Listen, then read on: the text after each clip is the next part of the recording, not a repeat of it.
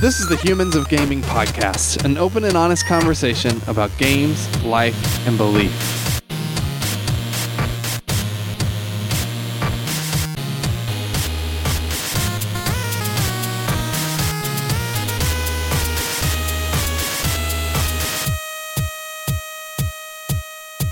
Hello and welcome to Humans of Gaming. I'm your host, Drew Dixon. I'm the Chief Content Nerd of Love Thy Nerd, and I'm joined as always with our Chief Executive Nerd, Chris Boltney. Hey, Chris.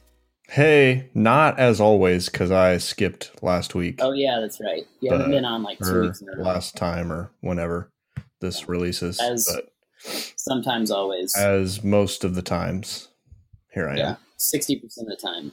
Yeah, time. that's right. Um, and we are joined with a very special guest, and that's Michael Fox. Hey, thank you very much for having me, gentlemen. It's uh, it it, it is much appreciated.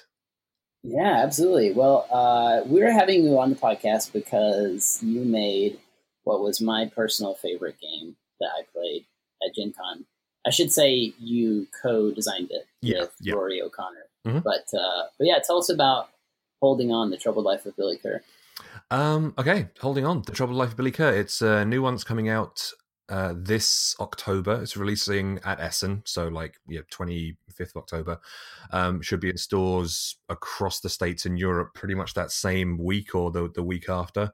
Uh, but it's a a very different take on on a cooperative game. Uh, you are staff, you're the doctors, the nurses who work in a medical facility where you go into work one morning and you find that this uh, this gentleman's been rushed in. He had a, uh, a heart attack on a flight from Sydney in Australia to uh, London in the UK. The flight was diverted. He was rushed to your hospital, and you know very very little about him. Uh, so the objective over the course of uh, ten linked scenarios that you work your way through is to uncover his story, to find out all of the all of the secrets that he's holding, uh, while also keeping him alive or keeping him going and it's it's been incredibly well received. I'm i'm still kind of in shock every time i go to a convention and and people are coming up to me and and, and sitting and, and sitting down to play the game and I, I love seeing the excitement on their faces because it's quite a bleak perspective idea for a game. Um as and, and we discussed this of course on the uh, the the Gen Con episode that you were very uh, kind enough to to let me and Rory come and talk on. It was it, it it's it's very strange, but I'm delighted that we're having this opportunity to be able to to tell a very different story in gaming. Yeah. Yeah, it's fascinating because I was telling you, like, I, I think that there are a handful of games out there, like board games, that are tapping into kind of like, or um, have the potential to prov- provoke some more unique emotional responses than has maybe perhaps been the case in the past. I mean, think of like This War of Mine, maybe the Mhm. board game. Um, but uh, but yeah, I mean, really, this is breaking new ground. There, I don't think I've seen a, a board game that that you know delves into the concepts of death and dying and um, what does it look like to care for people Mm. who are dying um, in, in a me- like in a meaningful way beyond just like caring for their their physical well being. Um, yeah, so we talked about this on the podcast before, but I'd be curious to hear um, for listeners who didn't catch that episode, like what was the impetus for making a game on this subject? I mean, from from a sort of like a high level point of view, the the idea behind Hub Games, the company that uh, that I work for, we we have this idea of creating games with heart, games that it, it's not just pushing cubes around a board, it's not just throwing cards into the middle of a table. Um, there's there's a reason behind every every game that we make its existence, and if you sort of like then then boil that down a little bit more, uh, holding on came from discussions with with Rory about his you know his relationship with his parents. His uh, his father died uh, a few years ago, so a lot of the the in game elements, uh, like the very sort of like mechanical elements of that uh, of, holding on, are kind of drawn from discussions I had with him, like long nights where it's just you sat by the bed with you know th- this person who is who is not long for this world. Um, on the flip side of that, his mother uh, is still alive, but she's uh, currently suffering from uh, Alzheimer's. And initially, mm. the concept behind like very, very, very early versions of the game was trying to create a game where we were essentially simulating what Alzheimer's feels like for the person who who's going through it, and and is there any way that we can sort of like stop these these memories decaying? Um, yeah. And I, I kept on putting together like like different concepts for games, but every every concept I came came up with was like it, it, it, was very very difficult. There was no real way to win. It was just what is the best way that we can lose? Right. Because which is a that's a lesson in and of itself yeah. i think. and and I, I mean I, I was saying to drew i believe still that there is something in there. I still think that there's like a kernel of an idea in there. Um but i would i would come home after you know a, you know a hard day working in the games mines and just putting these ideas together and i would just come home just just emotionally drained just wrecked because there's no there's it's wrong to say there's no positivity. There there is little positivity in there. Like it's it's staving off the inevitable. But eventually we then sort of like through many and various iterations and tests sort of flipped things onto their head and talked more about the discovery and the development of memory instead of the destruction of it. And from there sort of holding on its its nascent seeds were born and uh, and and we progressed through blimey i think the version that everybody's going to be playing when it comes out in october i think is like the 50 second 53rd version of it. Well it's no small feat man. Like i'm i'm really excited to get my i didn't get a chance to try it out you know because i was playing twilight imperium all weekend but that's an emotional experience in itself yeah that's a different kind of emotional drain um but I mean, just hearing you talk about it, yeah, yeah. Both, both times he was teaching it to new players, which is a whole, which is also more emotionally draining. I would imagine. It's just because I want to ensure my victory, so I only play with people that have never played before. It's for the best. It's the easiest yeah. way.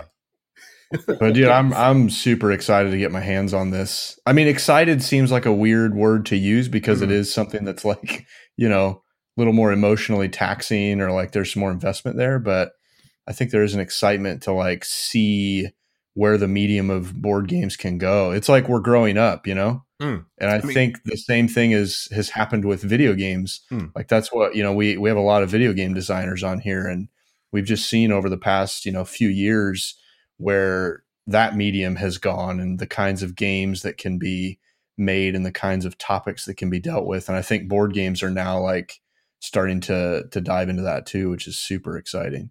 Yeah, I mean, there's the um, a friend of mine texted me yesterday, and they are in no way a board gamer. They they know very little about tabletop stuff.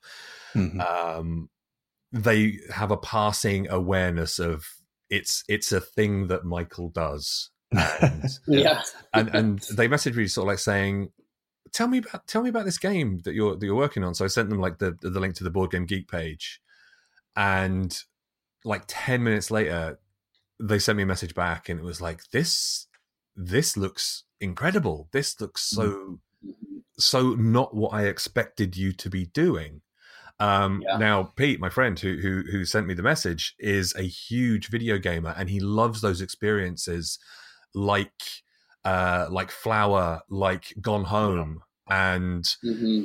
he you know we, we sort of like started talking about it like like could could holding like if if if holding on could be board gaming's gone home i would be just freaked out. It would be amazing um yeah but it's like the, the as more and more people have experienced it so obviously the first time we showed it off was at uk games expo and then we had a lot of demos of it at origins and then also now gen con now that more and more people are, are getting into it um, people are, and you're right, it is a very weird word to describe it. People are excited that this is a thing that's happening.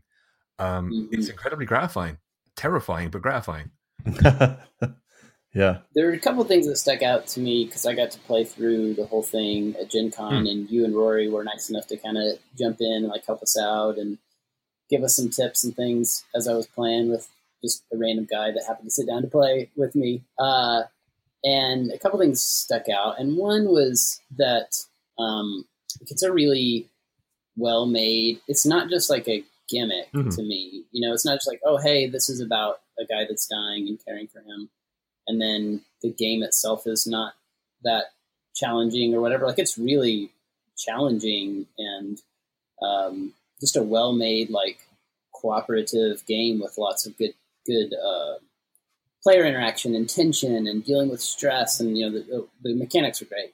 Th- And then the second thing that stuck out to me was like I ended up um, I ended up like kind of tearing up a little bit in front of this random dude I'd never met before, Mm. uh, and I love that because I think, um, and I will admit, like I'm an easier cry than most. Uh, oh no, come on, you you're have a tough. heart, But, uh, Come on, it's okay. You can you can lean into it. It's fine. This is a safe space, buddy. Yeah, yeah. But um, I just love the idea of those kinds of things happening around a table. I think sometimes we go see like a really powerfully emotional film, and like we we we've composed ourselves enough after it's over to not let anyone see that we're emotionally affected when we go home. Mhm. And we may talk to side by side in a movie theater, you know, whereas in a table you're Yeah. kind of across from each other. Right. Yeah. You might talk to your partner or a friend and be like, um, I'm trying to think of an example. Um, what was the, uh, oh gosh, never mind. I'm not going to say it because I can't think of it. The film about the guy whose kids died in a fire and he started the fire. You know what I'm talking about? No idea. Manchester by the Sea. Did y'all see that? Oh, okay. Yeah. well, yeah. I didn't, but now it's spoiled, so I won't be seeing it. Yeah. Well, that happens in like the first 15 minutes of the film. It's not that much of a spoiler. Yeah. But it's this like like harrowing film about grief, and I had to like talk to my wife about it, but she can't watch films like that. Mhm. Like it just, I mean, I get it as a mother, she it's hard for her. Um, but I was trying to explain why it was so impactful to me. But but there's a difference. Like I just love the idea of of having those types of experience. Maybe not, you know, the troubled life of Billy, holding on the troubling troubled life of Billy Kerr is not as harrowing as that. Uh, and at least in the first playthrough that I had. First but it scenario. Yeah, was- you haven't seen the other night. yeah, yeah, right. I haven't That's seen right. the other nine, so maybe maybe it gets there. But you know, just having to like let this other guy who I didn't really know um, see me kind of tear up, and I don't know, it was really. I don't think I'll forget that experience for a while. Yeah. I mean, that's that's incredible. I'm, I'm very like I'm, I'm very grateful and that that you could say something so honest, Drew. I mean, it's it, it is a game where. We- Okay, we, we've always said you haven't played Holding On properly until you've sworn at Billy twice and teared up at least once. So you are a third of the way there already, which is great. yeah. Um, but Yeah. but it is a, you know it, it- it's going back to that games with heart thing. It it is a game that we created because we wanted to see was it possible to make something that would would carry the emotional impact of a film like Manchester by the Sea, of uh, you know those books that you go back to again and again, even though you know that there's that bit two thirds of the way through where your heart is just going to break for the umpteenth time. You know, we is it possible? I think we've done it, and and it's. It, I don't know how much of it was was entirely planned, but you know we have an incredibly talented team of people at, at, uh, at Hub Games. You know, Rory is is a freaking genius. It must be said. Um, you know, the the art that Bryn Jones did, that the uh, even down to like the graphic design that Winnie uh, Winnie Sheck, our in house graphic designer, did. It all comes together. Um, oh, sorry. I should also mention Glenn Patterson, our delightful scriptwriter. Um, you know, all of these people uh, and then me just sitting in the corner going, and then this will go here and buttons. and, You know, I, I, I just do the mechanics. That's my that's my. Yeah. Um, but all of these people have come together to to create something that I I honestly think is is quite special. And I was terrified when the when the hype train first started leaving the station because I don't want people to think this is just this is just a flash in the pan. I don't want people to think that yeah they're just making something to you know jerk you know jerk your tears Is that the best way? Right. Tearjerker. Yeah. Well, that's the word. Yeah. Yeah, Um, right. but I, I I do want people to sort of like actually consider the everything that we did with the game mechanisms. You know, th- there's a reason for everything um, that exists in the game, um, and it's not all sad. Um, obviously, you know, it deals with some pretty heavy subjects and it deals with some um, some quite emotionally impactful stuff. But there's also uh, a lot of moments of of joy that we've written into the game. Um, there's one bit that even now I've I mean I've I'm up in the four figures on the amount of times I've played through the I've played this game. Um, it's it's it's a huge amount of times that we've now played this.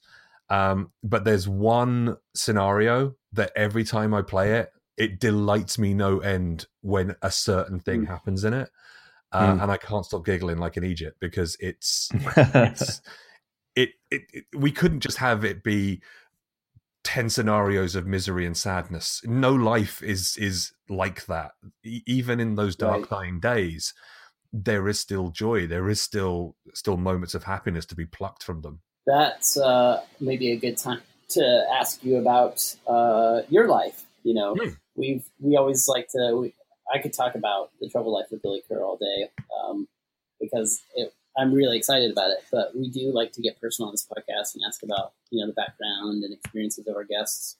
Um, so yeah, um, I guess I want to get into your personal life a little bit, but uh, before that we was do a great that, way to start a conversation.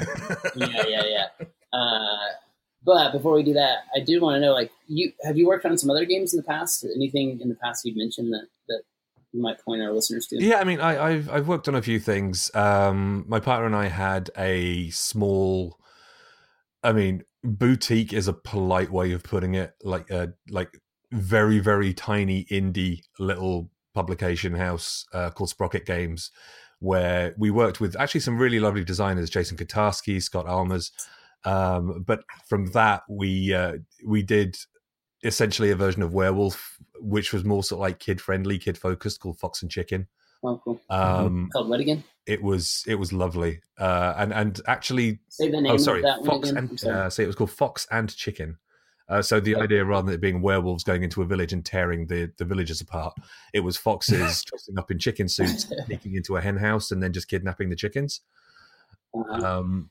but it actually got very very well received and we had uh, it, it was actually picked up by a couple of publishers in Europe and and it got like proper proper published which was nice. Um, it's also the geekiest nerdiest game that you will ever ever see. There's there's references upon references upon references in it.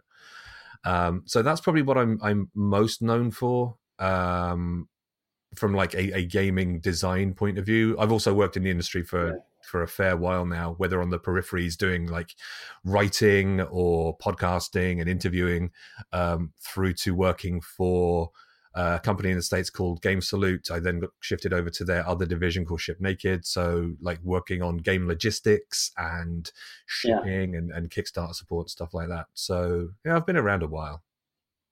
Yeah, yeah. Yeah, you mentioned earlier you had a podcast called The Little Metal Dog Show, Mhm. right? That uh, kind of digs into talking on a deeper level, I guess, with with people in the board game industry. Yeah, right? yeah, the stories behind the games. I mean, I don't know if there's a lot of the episodes still flying around. I've got a hard drive still full of them somewhere, so I might re-upload them one day to some random hard drive somewhere.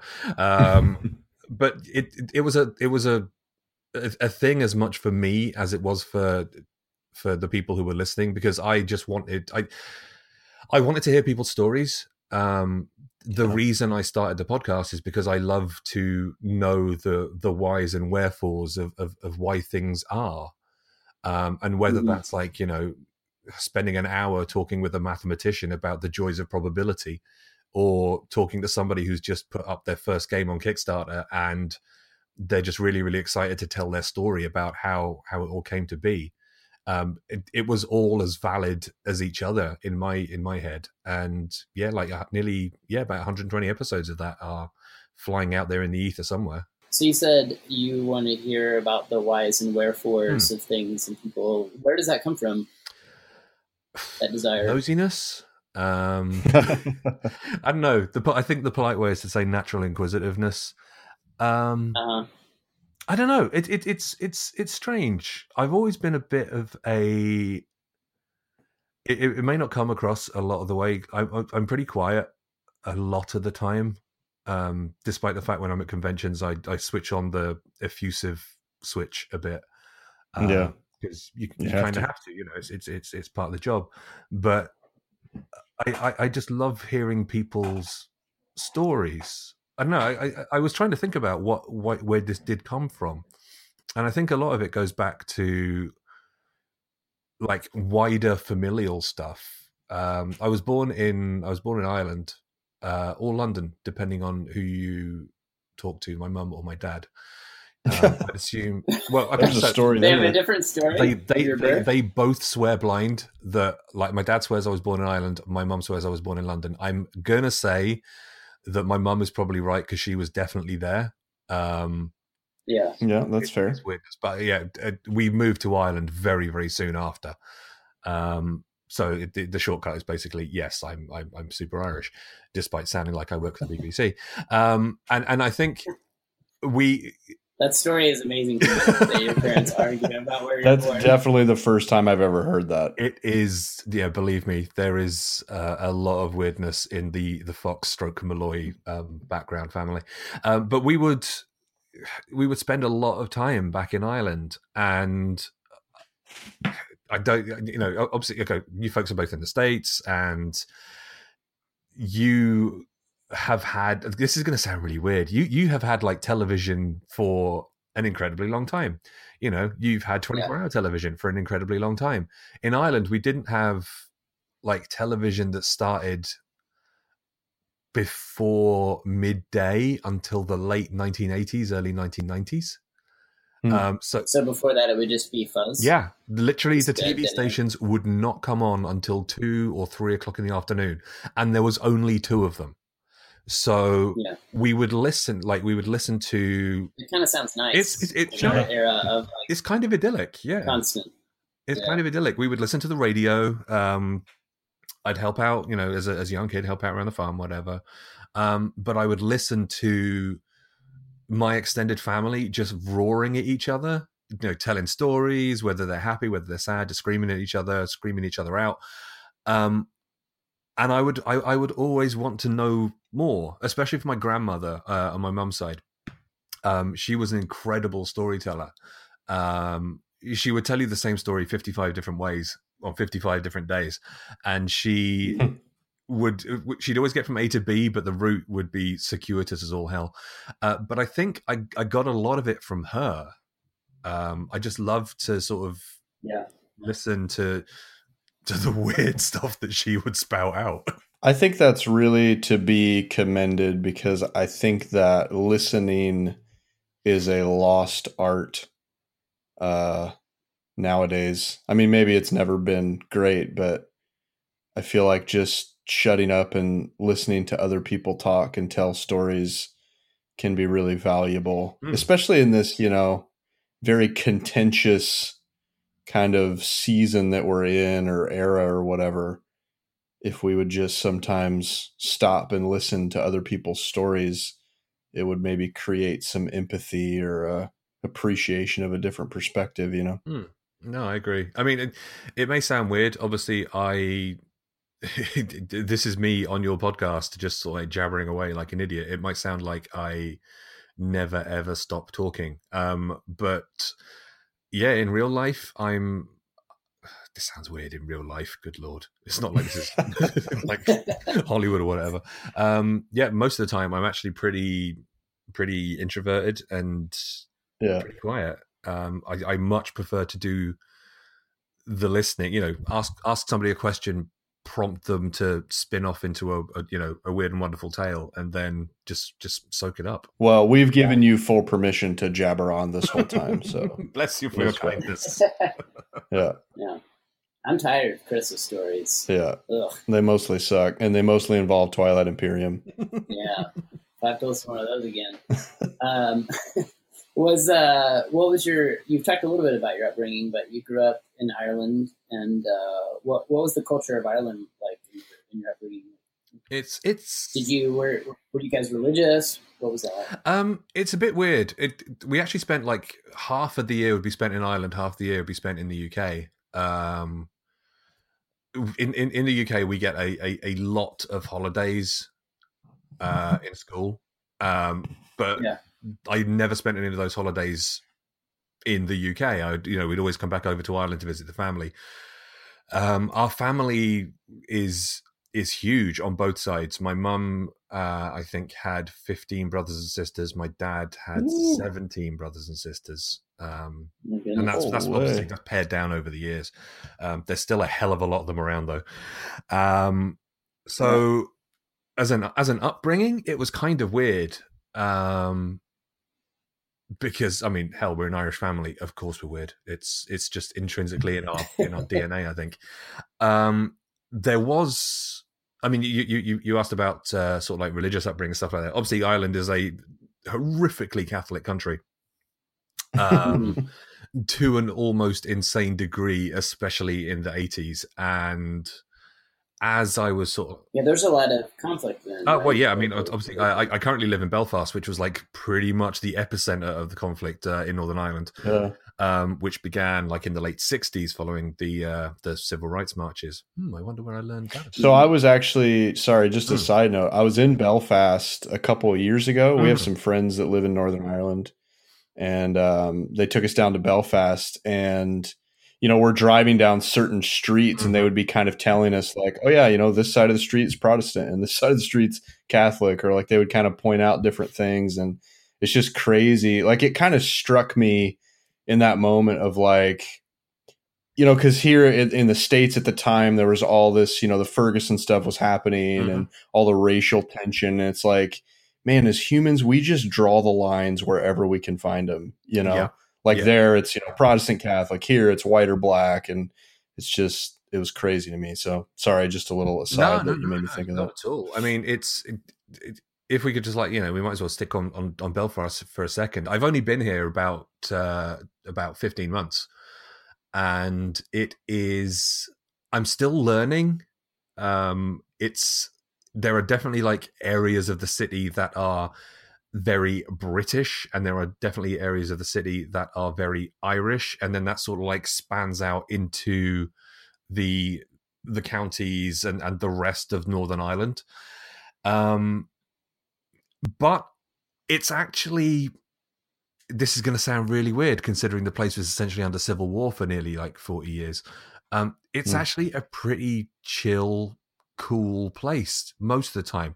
There is a Hmm. small minority on both sides who are very vociferous and very anti this or basically anti the Right. other side. But the vast Yeah. majority of people don't really care anymore. Like they Right. the the the darkness of like the I am on this side of the religious fence versus I am on this side of the religious fence. It seems to have kind of been almost bred out, I guess. It's it's Mm. quite and it's quite good to see. Um, you know, it, it, there's always going to be those divisions there somewhere, but there's so much more cross border stuff. There's so much more stuff of just people who are willing to put their hands out and say, Mm. "There's no point in us killing each other. Let's just try and work together." Right. Yeah. I was gonna ask if you had a sense of like what motivated that change, but maybe it's just I think it's just time. people got tired. I of, think it's just time. You know, hundreds of people were killed over the course of the Troubles, and and it's a very British thing to refer to it as the Troubles. It's like a slight problem in the north. Um, Right. but like this was literally civil war. You know, this was Yeah. two sides getting involved in guerrilla conflict um, because one side decided that uh, the other couldn't have the equal amount of rights, and it just escalated and escalated and escalated. But um, it was a bit strange, sort of like see- seeing that from the outside. Um, my dad is actually from just from just south of Northern Ireland. He's he's from Cavan, which is uh, just over the border into the Republic. Um, but we would spend most of our time in Galway, which is over on the west coast, and the the the distance that we had from the north was I, I it, it it was enough to make it sort of like seem like a very different place, a very far away place, even though you could jump in a car and be there in like you know two hours. Right. Um, so I was I was pretty much raised Catholic, um, but from a, a very early age, I I turned into one of those annoying kids who sort of questions literally everything, and Yeah. when stuff started not making sense Mhm. like it was like okay yeah this is I, I'm, I'm pretty pretty much done here. Um but i don't know. I remember every sunday morning my mum would sort of like barrel into into my bedroom at like nine o'clock in the morning going get up for mass. You need to go to church. It's like i'm like 14 15 and at that point i'd been sort of um working as like a, a, dj in a pub for a couple Yeah. of years um i started super young in like my mum and dad's pub but then other places wanted to take me on and actually pay me money which was crazy if you're like 14 15 years old Right, yeah. money to play music what Yeah, um, awesome.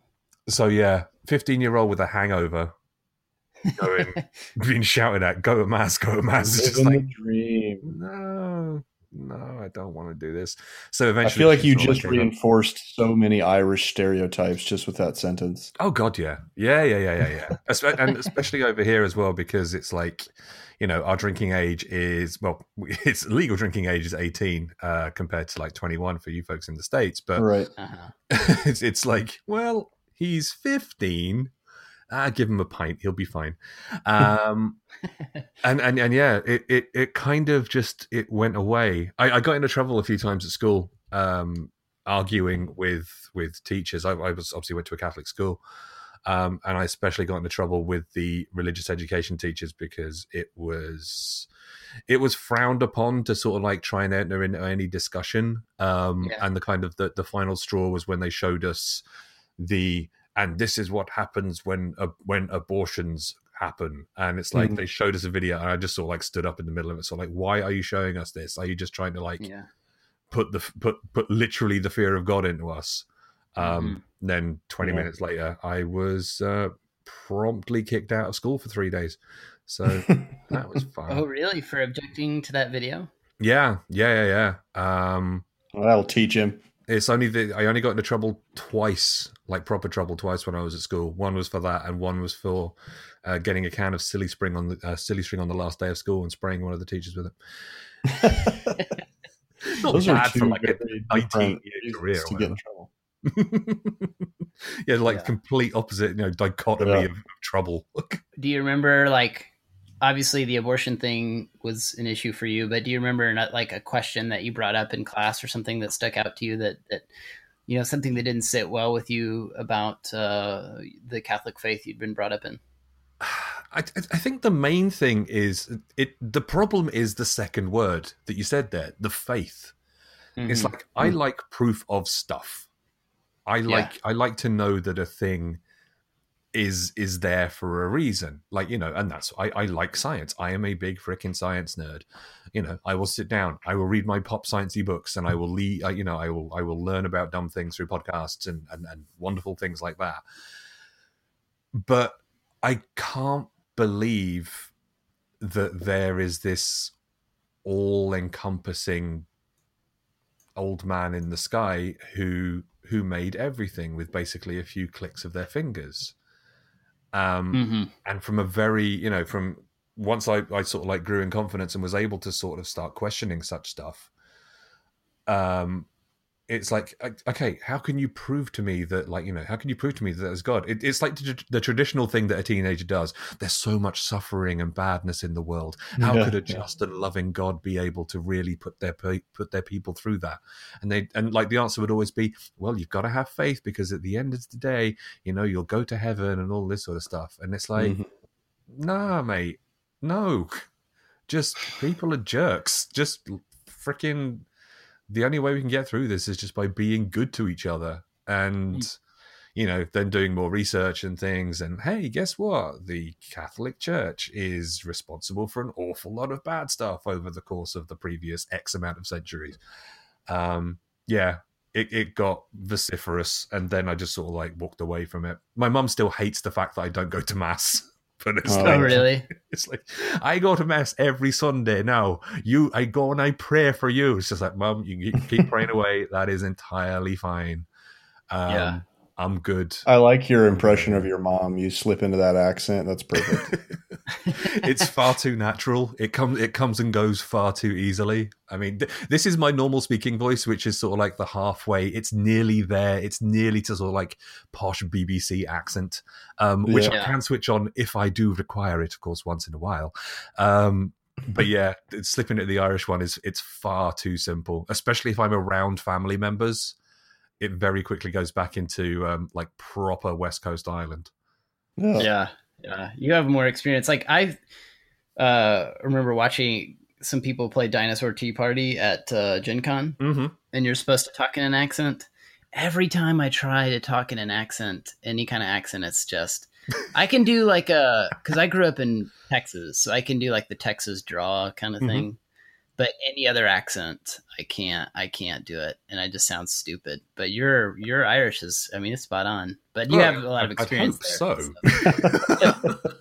Yeah. It's like, it's like I mean, you um, don't sound. The funny thing is, you don't sound Irish at all. Like when we're talking now, like you said, you sound like you know BBC Mm. type voice. But uh, it's it, it is weird. I mean, um, uh, Steph is from is from California, and she mocks my any any time I attempt to do an American accent because it is just it it anybody from Europe when they try and do an American accent, it's just an American accent. But then having lived there, I now realize that you know there is a New Hampshire accent, there is a Massachusetts accent, and like you've got like hundreds of different accents over there Yeah. but you Yeah. know american media just sort of like puts it forward as hey you've got well actually you got two uh, you've got generic american and then you've got cowboy and Yeah. maybe surfer once in a while so did you? Um, so you kind of said you were done with the church, Mm. and your mom, I assume, sounds like she's pretty like.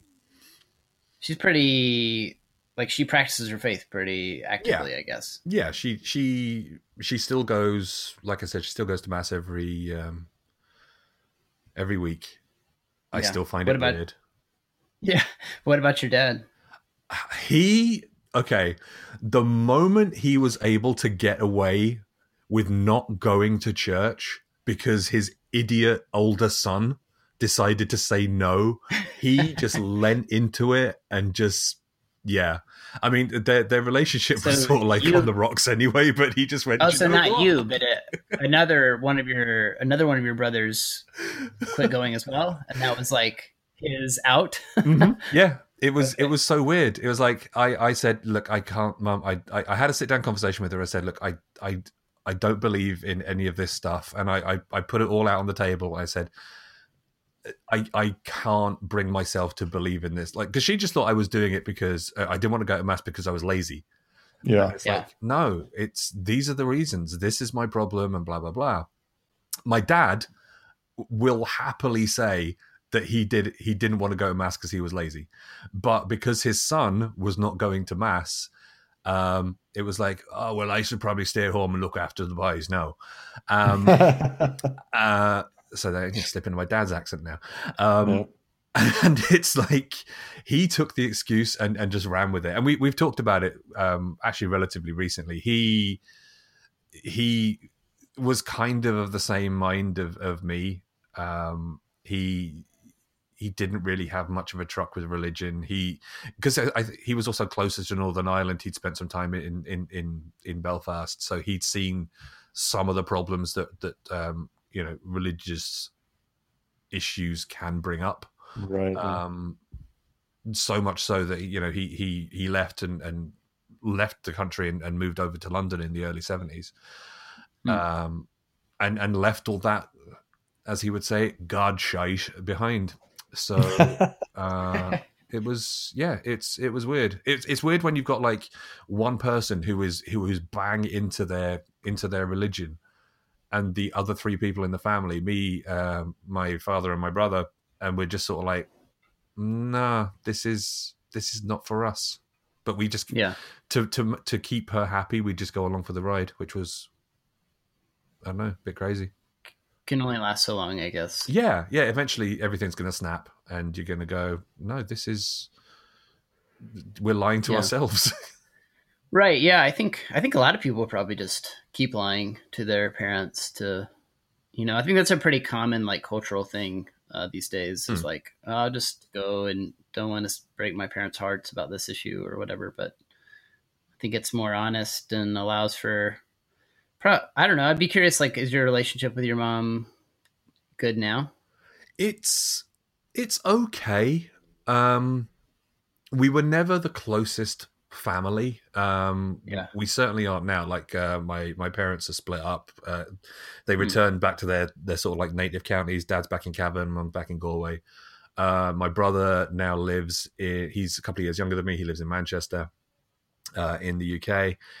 Um, and out of everybody, I I'm the one who speaks to all three of them, but my brother hasn't spoken to my mum for like nearly 15 years. Uh, Wow. My father. Is it over that issue of of religion? Oh or- no no no! It's over a a whole plethora of familial extravaganzas. um, Gotcha. We the, the family permanently moved back over to Ireland uh, when I was 17. Um, so he was he was 14 at the time, and he'd basically been he he he did not like the fact that he had to move to a brand new country, brand new start, slap bang in the middle of like not not even like going to a brand new school, but not even going to a new school in their first year, but going into the like you know two or three years in. Uh, so he had so much he had to catch up on. You know, he had to learn Gaelic. It was like that. It was incredibly hard on him, and he never really forgave her for it. Rough Hmm. times. Families Can't live with them. Can't execute them. legally. um so did uh did you like i'm curious because i think that holding on in particular obviously is this game that feels very rooted in um it feels very rooted in a particular desire to bring something emotional and and humane i think Mhm. to the people who play it. Um, so are there beliefs in the world or in people or, or things that motivate you if not in god? And and what would those be? I I think I, I, I have an inherent belief that the vast majority of people are good. Mhm. Um, and I think that's why, if, if we sort of like root it back to my my love of people telling stories and telling me about themselves, because people are generally not going to tell you their worst sides. You know, they might tell you some of the dumb stuff they got up to, or you know, oh, this is a weird adventure that I got up to to sort of like ingratiate themselves with you. But the vast Yeah. majority of people, when they when when you ask them to tell you to, to, to tell you something about their lives, they'll tell you something that they hold dear. They'll tell you something that they hold precious, that that is is meaningful and good to them. And Mhm. I th- I think the yeah the vast majority of people out there are are good, and and it's it's that sort of belief that keeps that keeps my brain sort of from exploding most of the time. I yeah the world the world disappoints me on a regular basis you know just because yeah there's a lot of- some a lot of crap out there and Yeah. it's if, if you did not think that there's an inherent goodness in in most people then what's the point of being around um and i'm just hoping that people will see stuff you know whether it's like you know just sitting down talking with me at a show or just having a beer with me at a pub or whatever or playing the games that we make and everything like that i hope that the if i can show that i've got a bit of inherent goodness in myself then it will also have Mhm. that inherent goodness in others Yeah. It's interesting to hear you say that because I kind of I wouldn't say grew up, but my formative years as a as a Christian, like the years I was being um like discipled, I guess, if that makes sense in the faith that I that I hold. Hmm. Um I was it was kind of drilled into me that people are not inherently good Yeah. right? Like this idea of I don't know if you've heard of like the doctrine of total depravity, but um, no, but that's now going to be the name of my new album. That's that's the name of my band. Yeah. Uh, yeah. So so Reformed theology. There's these. You know, you've heard of the five points of Calvinism. Mhm. Yeah, that's one of them. And you know what? Most even like a lot of people who are not Calvinists uh, would would hold to that particular one, that particular doctrine, this idea of total depravity. And uh, I think like nowadays, I've like I've come out of that quite a bit. Not that I don't believe in the like. I do think our world is really messed up. Like there's a lot of messed up stuff in our world, and I think a lot of it's because we're not very good to each other. you know what I mean? Um, but I think that that doctrine is over like is overstated a lot Mm. amongst a lot of Christians. Um, and and because if you look at like the very beginning of the of the Bible, for instance, it starts off with a story about how everybody bears the image of God Mhm. like everybody does and so that tells you something that like there's you're going to be surprised by people and you're going to find goodness in people and you're going to find things about people um, even the people that you think are the worst maybe um, you're going to discover some really beautiful and good and true uh, things about them if you'll just take the time to look and, and observe them so anyway um, i don't know where i'm going with that other than to sort of Well, no, you no, I, I, I can see where you're going with that. I mean, there's um, there's the the Catholic idea of, of original sin. It's like Mhm. when you are born, you are a sinner, and it's just like, dude, I've literally come out of my mum. I've done nothing. Um, yeah. and, Oh, and- they got to dunk you as soon as they can. yeah, and and I find that so sprinkle. so weird. sprinkles, oh no, no, we got proper dunked.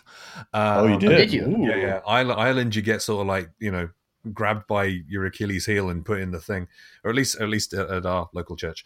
Um, and, and and it was like if you're starting off at su- you know you're already starting off at negative points. What the hell is the point? It's Yeah. it was so so weird. I mean, Catholicism particularly, I find has it, it it's an incredibly negative worldview. And um, Mhm. like spinning this off into a completely different way, I I've suffered from chronic depression since I was fourteen. Um, I have I, I I have always had this black dog at my shoulder, and it's Yeah. it's there, and it's horrible and it's nasty, but I still see this. I still have this need to see this inherent good in everybody. So why Yeah. the hell would I want this religion on my back that's going? Well, do you know what? Everybody's crap, and you can't put up with them. And also, the moment you pop out, well, guess what? You're a sinner. It's just like seriously, Yeah. I've just been gestating for nine months. Leave me be for a while. You know, it's It's it bums me out because, like, that's an understatement. Bums me out, but uh, like, that's not. I, I we've seen that. I mean, Drew just mentioned it. Like the evangelical kind of you know temperature here in the states is very much like that. You know, Mhm. you were these lowly sinful worms, and woe is us, and um, and all that kind of stuff. But it just it breaks my heart that even for myself, but I think for people like you and many many others that that's the case. You know, it's never hope or it's never like you know. Yeah, really, that's the word is hope yeah, like that's never the thing that's that's taught for whatever Mhm. reason we slipped into this thinking that oh like fear that's what will really bring people to their knees or you know like that's what'll indoctrinate them like let's just instill them with crippling fear yeah. That'll I, I mean, how if you instill that into a group of children, like what result are you expecting? Like the only Yeah. the only thing I can think of is you are trying to instill an insane level of fear in children across the planet. So you can what? Just make them more amenable to what you want them to do. You just make them more Yeah. passive and pliable. Why not Mhm. take a more positive worldview? If I can Yeah. do that despite my stupid brain chemistry, like why can't everybody else?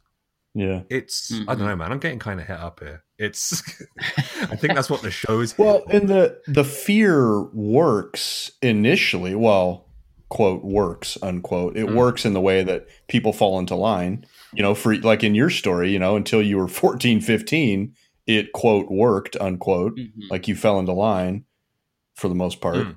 But at a certain point, we start to realize like, hey, this this sucks. Like this isn't this isn't the way it should be. You know, maybe not all people. I mean, I think there are some people that that stay in that fear based mindset for their entire life. Mhm. But um, yeah, man, like I, I think for me, there was a, a big transition at some point. I couldn't even pinpoint when it was to like kind of break away from that. And there's actually this really interesting study. I listened to this, I don't listen to it super regularly, but there's this guy um, named Science Mike, and he has a podcast um, called Ask Science Mike. And Mhm. he has a super interesting story, but he he shared about this study that was done about people's brains that pray and the you know there's lots of different studies and lots of different circumstances and this kind of stuff but he kind of summarized it and said you know um, the people that prayed that were praying out of like a fear um, that actually had negative effects on their brain chemistry. Um, they could see actual like negative impact from people that prayed that way. But the, he also said the people that prayed from a genuine sense of like love Mm. and hope it actually showed growth in their brain.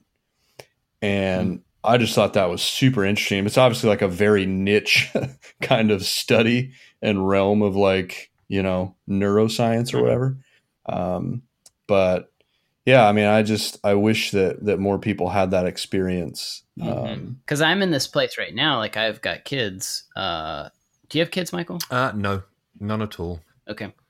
Um, so I've got three of them, and our oldest daughter, like, um, you know, she's at that age now where we can have lots of conversations about, um, God and everything else. So it's like I'm having to think through that. Like, how am I going to frame this for her in a way that she understands that, like, that I, I, I think that God loves her, like, period. You know, Mhm. and that's that's my my position, and you know, not that we're not going to get into the stuff of of what's because I do think that there's some things that are wrong with us as like human beings, and and we need to work on those things. Um, but but I uh, you know I want her to know that yeah, she doesn't have to perform to to get God to love her or fix all these things. Like it's you know like that. That's how I feel about her. Hmm. Like I feel about about all my kids. I feel like there's nothing they could do that well yeah there's nothing they could do i mean that would make me be like i'm gonna stop pursuing you and i'm gonna stop like being around and stop you know caring for you um and it's weird that sometimes the way we talk about god or, or religion and stuff it's very conditional Mm. I Um, mean, I, I, I- I think there is a big difference between religion and belief. Um, sure and I, while I while I don't have any truck with you know an, an organized religion, um, and I'm I'm not a, a spiritual person in in any way, shape, or form. Um, I Yeah. do, like I said, I, I do have that belief that people are, you know, people are on the whole good. You know, people are going to screw up. People make mistakes. Yeah. People are going to hate. there's an other people. optimism about Yeah, about the potential of people that you that you kind of Yeah. carry with you Yeah, and and and I, I I'm I'm delighted that you, Drew, are you know you you are obviously you know you you have a a spiritual element to you, but you're not using that in a uh, a terrorizing or or fear inducing way Mhm. on your kids. You're doing it in a trying yeah you- you're trying you're trying to put forward in a in a positive manner right um, and you know, obviously we've had you know interactions back and forth on email, and obviously we've we've, we've met at Gen Con, and now obviously our discussions here. You know, you don't strike me as a a, a horrible, terrible person. You know, you strike me as a, a capital letters genuine good dude. So Yeah. it, it it's interesting. I think we actually both have very similar worldviews. It's just that Mhm. um, you know, mine has you know yours has some god sprinkles on the top of it, and mine has mine is sort of like vanilla. Some gods. That's the quote of the podcast right there. Can we God put that in the sprinkles. description? Podcast mine about has- board games and God sprinkles. Yeah, mine has God sprinkles, and yours has uh, what, like atheist uh, chips. Atheist Yeah, test. pa- uh, pagan chips. That works. No, Pagan pagan, chips. pagan Hey, I have a. Uh, Chips is where I have what I hope. I have what I hope is an interesting question Hmm. because we probably have to start wrapping up, I guess. But you know, thinking about the game, holding on. Uh, do you just call it holding on, or do you go through the whole thing? Holding on, Um, the troubled life of it- Billy Kerr, or just holding on? That's not So- the interesting question, by the way. so at the minute we call it um we will generally call it holding on um Okay. because it's the only holding on that there is uh however you know later down the line if it if it is as successful as we as we hope it is it- it's going to be um then yeah we will extend the title i like i always give it its full title when when i sit down with a group and like well you know hello i'm michael yeah, yeah. you're going to play this is holding on the troubled life of billy kerr um, just Yeah. to sort of emphasize the fact that that's the whole thing but yeah most of the time we shorthand it to holding on Great. So now that we've prefaced that, um, here's the actual interesting question. So there, I mean, it sounds like there's kind of a group of people that were involved. It sounded like four or five people that were kind of involved in yeah making pretty it. much I don't Yeah, know how much. many of them were involved in like the writing of the stories and stuff. But I mean, given all this talk about like religion, you know, afterlife is a huge part for a lot of people when it comes to their mm. religious beliefs. And so I guess I'm curious, like if anybody on the team, you know, has any kind of religious beliefs or any kind of spirituality stuff, did any of that get infused into the story? And I mean, if there's spoilers, obviously you can't share that. But you know, in this kind of gameplay where you're unpacking this this time with you know Billy, the afterlife is a common theme for people when they're on their deathbed. Mhm.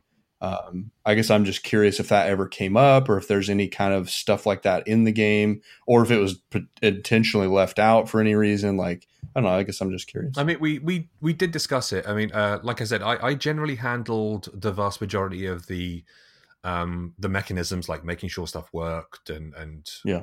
uh, you know, making sure that you know if if this happens, then what happens after that. Uh, Rory handled the the vast majority of the story. But, You know, there was some there was you know chunks of crossover between the pair of us, um, and I I, think the story is very much in you know it, it's very much in Rory's mind. And then when he started working with Glenn Patterson, the scriptwriter, um, who made an amazing film by the way called Good Vibrations, which I highly highly recommend. Um, Which might give you some insights into the game as well. No spoilers. Um, it's it, it it it's interesting. Like I, I, I haven't spoken to Winnie, um, the, the- our graphic designer, or Bryn, the artist, about the the more sort of like spiritual elements of the game. I can tell you that there we do dive into it a little bit in the game, um, because you know people of a certain age from you know the the, background of the the story where you know the, the background of Billy's story basically they they will have sort of like you know more likely to have that sort of like religious belief system to to sort of back them Yeah. up um i remember my my mom was on her deathbed uh 9 years ago she had cancer she was very very very ill indeed oh wow. um, recovered, which was fantastic, and she's still around today. Um, but that sort of like that ramped her religious fervor up yet further because you know she she Yeah. firmly believes that she got better because she prayed to God, you know, every single day, and like Yeah. nothing to do with the insanely fantastic work of the surgeons and nurses and Sure. blah blah blah. But yeah, I definitely saw a big sort of like like turning the dial up to eleven, um, Hmm. and like the the the belief that you that she would be in heaven, and we saw it again then when my grandmother died a couple of years ago. Um, she of the insanely wonderful rambling stories, and she, yeah, the the whole afterlife thing, it's it's in there. It's not in me. I don't think it's in Rory. Um, he's he's very he, he he's very atheistic in certain ways, but he's also he has um he has different beliefs. He he has he has a a, a, a uniquely Rory belief system that if you ever get the chance to talk to him about it, just, uh, to, to have him come on the show, um, I think he would be a delight Yeah. to speak Yes. to. Um, Sounds like he's next the next guest. he'd, he'd be really good. Um, just don't get him started about puppets. He loves puppets. Um, wow, that is really specific. Okay. he's really good at them. Um, I took a storytelling and puppetry class in college. oh, you so- will get Wow. on like a house Oh, on fire. crap. You will I'm be gonna. grand. I'm busy that week. Chris, you might as well forget it. You'll be all right. Yeah, I'm It'll be a three-hour puppet podcast, and you'll never get the end of it. Um, Puppet yeah. podcast. but yeah, it's future. Um, but yeah, the yeah the afterlife thing is is a bit weird. There's obviously you know Bryn in doing all the art, all of the stuff that Bryn did is it's Billy's life. It's not like the troubled afterlife of Billy Kerr, which we have had people say, is that going to be a sequel? No, is Yeah. the answer. No, It's been- it's not. There's not going to be a troubled afterlife awful. expansion. Um, Oh. but yeah, we we certainly do touch on it. Um, I, I think we'd be foolish not to. Um, you know, there's not a lot Hmm. of, of people of Billy's age who hold atheistic Who don't think about that? Yeah. right. You know, Right. th- there are a lot of you know. Th- th- I would say the vast majority of people will come the time sort of like turn to you know uh, turn to a something. Uh, you know, for Mhm. me, I just think it's it's the switch is off and Lights out. lights out and that's it. You know, one minute that you're there, next minute the electrical impulses are gone and it's just a bag of meat. Hmm. Um, which to a lot of people is is a horrifying prospect. Um, I've got a, I've got a pretty death positive attitude. It's just a thing. Just be be the very best you can be, as much as you can every Yeah. day, and when you're gone, I, I sort of legacy. we're running out of time here, uh, but I do want to ask, Hmm. like, because you talked to me about this a little bit before, and this sort of a new term that's being thrown around. But what do you mean by death positive, and like, how, how did you land there? Um, I don't know. It's it's it's it's not a uniquely Irish thing. Um, Mhm. we we have this thing, the wake. Um, if somebody dies, it's essentially a massive freaking party, Yeah. and there is a lot of drinking, and there is um a lot of talking crap about the now ex person, and it's it, In love, yeah, definitely. It, it it is all done in love. It is not a. It it's it's a chance to celebrate the person's life, and um, God, it must be about what twelve years ago now. Uh, a, a very good friend of mine. Uh, I was living in Manchester at the time. Very good friend of mine called Brian. Uh, Brian Glancy. Sadly, took his own life. Whether it was by Hmm. uh, he he overdosed on heroin, whether he was you know he just made a a, a, a stupid stupid mistake, or we knew that he was going through a lot of bad stuff. Um, so maybe he just thought that it was the only way out. We could we we never really sort of like worked it out. But and this is going to sound very very weird, but the the night before his funeral, we had people coming in from all over the place. Not just like from all over the city but like from all over the country from all over the world. Folks flew in from like australia from uh from israel from america from canada. And Hmm. i think that's where my my death positivity kicked in. Like it's it's not a time to be sad you know yes hmm. mourn their passing. You're not going to have them you know kick down the door of the pub again and say hey let's all go drinking and dancing or whatever. But you you have everything that they left behind. You have all those good memories. You have everything. Celebrate them. Celebrate them every day. Yeah, and it's it's it's the end of their life yes. But think about all the good stuff they did think about all the cool things they did like brian left behind incredible music like beautiful records wonderful songs that i still Hmm. listen to now um and maybe you know in 30, 40, 50, however many years' time that I've got left, maybe one day somebody's going to pull a copy of of Holding On off, off a shelf, and they'll see that this is a thing that I got to leave behind.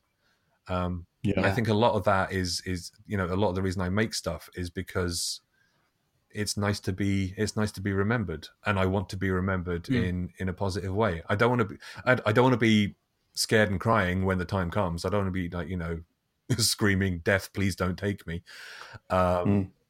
Right. i want to go to it knowing that i did my best and i want to go into it knowing that i did okay and i left some cool stuff behind Yeah. No, I think that's a. I like that outlook. I appreciate the the the optimism behind that outlook. I think there's a lot for you know what whatever faith people come come from that are listening to this conversation can can gain from that. This is great, man. I really appreciate you coming on. thank you for having me Yeah. thanks to both of you for for letting me come like it- anytime i'm on a podcast it always turns out to be hey this is longer than we expected um because I can't stop. Um, but I really appreciate Yeah. it. it. It's it, obviously it's a very different kind of interview. I don't get to talk about theological matters on podcasts a lot of the time, but you know, I'm I'm really appreciative that I got to to chat about it and and uh, and and roll it into the coverage of the game. Well, we love talking about these things, and we find that people who come on the show, it gives them a space to talk about it and know where they're not going to be like berated or anything. So, uh, so yeah, I'm glad I'm glad we are able to do that for you.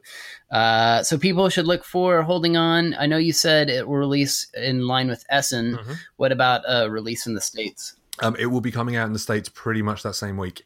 Okay, so it'll be available at the end of October, October 25th, I believe you said. Yeah, yeah, yeah. I mean, it, at the very latest, it should be in stores Deluge. like the first weekend of November. But we, we wanted to very much make sure that there would be as little spoilery content out there as possible.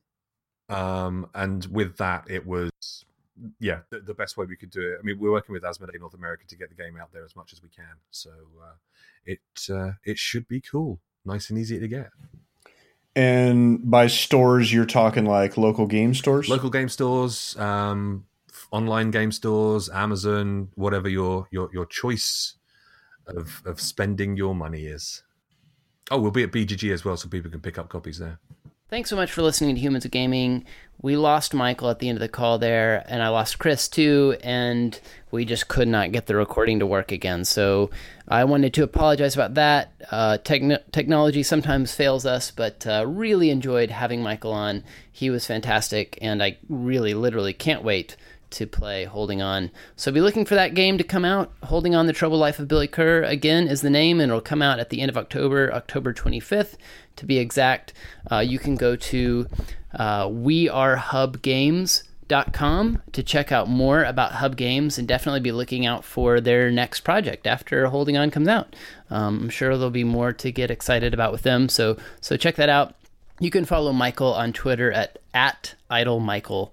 I D L E Michael, M I C H A E L. So I'm Drew Dixon82 on Twitter. If you want to follow me, be sure to check out our other podcast that is Free Play Podcast. In fact, we did a Gen Con episode that I appear on uh, not too long ago. You could search back in the archives of, of Free Play and look for that Gen Con episode, and then you can hear sort of my first impressions of Holding On. If you want to hear more about kind of how I felt about the game, um, we talk about that on the show. So go check that one out. Free Play is just, it's just a great show. They uh, uh, uh, often have just really interesting discussions. It's super fun to listen to. They recently did an episode on um, non-violent video games, so uh, that that's a, a really fun listen. So go check that out. Um, and uh, be sure to check out lovethynerd.com, our website. We've got great reviews, features, uh, educational articles to help you understand the value of gaming and nerd culture. Um, so lots of cool stuff to be aware of. If you hear that cooing, that's my son. I'm holding my son Thatcher. Uh, he's about 10 months old. But uh, anyway, thanks again for listening. Uh, be sure to follow us on all the social medias Instagram, Twitter, uh, Facebook. Go search for our Facebook community. It's just called Love Thy Nerd Community on Facebook. Come join our community and be a part of what's going on uh, at the great community of Love Thy Nerd. Uh, consider helping us out. We're always looking for people to donate to Love Thy Nerd to help us keep doing the great projects that we're doing, like this podcast. Uh, we can't do this without your support. So just go to lovethynerd.com slash partner if you're interested in, in, yeah, in partnering with us on a, deep, on a deeper level. thanks again. We'll talk to you. We'll, hear, uh, we'll be with you hopefully uh, next week. Thanks.